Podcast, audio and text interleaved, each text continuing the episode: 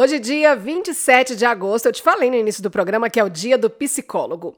Olha, nesse dia do psicólogo, eu quero falar com você sobre um sentimento. Esse sentimento, ele está ligado diretamente à preocupação, ao nervosismo e também ao medo intenso.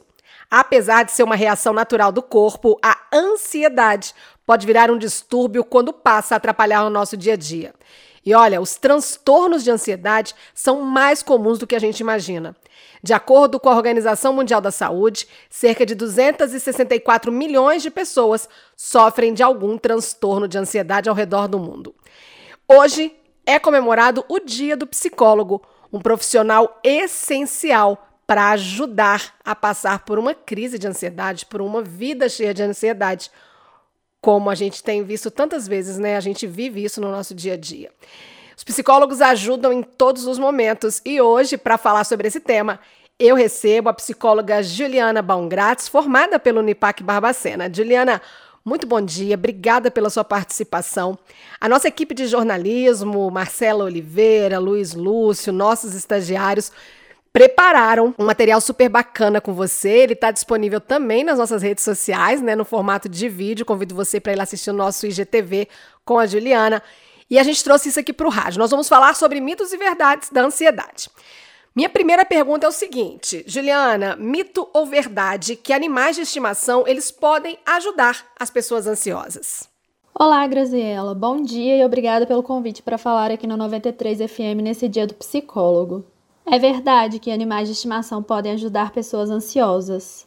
O convívio com animais de estimação estimula a produção de hormônios que são responsáveis por nos proporcionar bem-estar e relaxamento, que são os hormônios da endorfina e a serotonina. Quando a gente estimula a produção e libera, nos traz essa sensação gostosa de bem-estar, né? Todo mundo gosta de ficar perto de um animal de estimação, não é mesmo? Mais uma, Juliana. Mito ou verdade? Bebidas alcoólicas ajudam a combater a ansiedade? É um mito, porque a impressão de tranquilidade trazida após alguns goles de bebida, né, ela é passageira. Então, assim, uma hora ela vai acabar, o efeito que ela causa no nosso organismo vai acabar.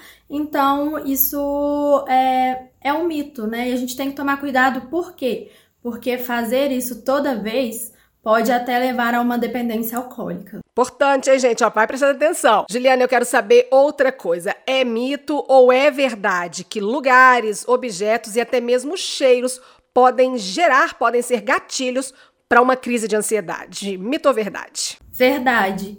Lugares, objetos e cheiros, eles podem agir como gatilhos, né? Então, se você lembra de algum lugar, de um cheiro, de alguma coisa muito específica ali, ela pode virar um gatilho, né? E aí, com esse gatilho, vir os sintomas de ansiedade. E por quê? Porque isso está relacionado com alguma vivência sua anterior na sua vida.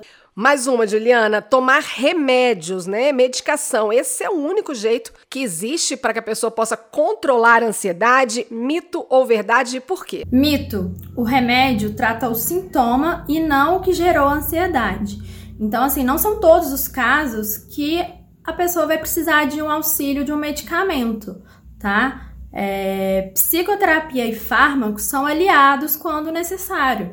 Então, é importante um acompanhamento aí, tanto médico, com psiquiatra e também com psicólogo.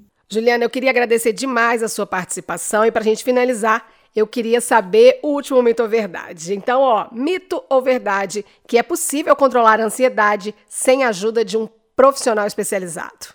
Bom, digamos que é meia verdade, né? Porque você consegue controlar a ansiedade sem a ajuda de um profissional através da prática de atividade física, de uma boa alimentação, de uma boa noite de sono, com meditação e até mesmo realizando atividades que te dão prazer né, que te causam uma sensação de bem-estar. Mas, se mesmo você fazendo tudo isso, é, os sintomas de ansiedade permanecem, né, aí é importante procurar a ajuda de um profissional, né, é, em busca de uma psicoterapia para uma melhor avaliação do que está acontecendo. Muito obrigada pelo convite, Graziela. Um prazer estar aqui. Um bom dia a todos. Gente, que bacana essa conversa com a Juliana, né? É, é muito bom a gente falar de assuntos que fazem parte do nosso dia a dia, que estão aí o tempo inteiro na nossa vida e que a gente precisa conversar sobre eles. A ansiedade é considerada um mal do século e ela ainda é cercada de tantos tabus, tantos mitos, que inclusive atrapalham né, os pacientes na busca por ajuda de forma adequada. E você? Já teve alguma crise de ansiedade? Se considera ansioso? Eu espero de verdade que essa conversa com a Juliana tenha te ajudado. E saiba, tenha certeza de uma coisa, preste atenção, hein? Se você sentir que precisa de ajuda, não deixe para depois, não tenha vergonha.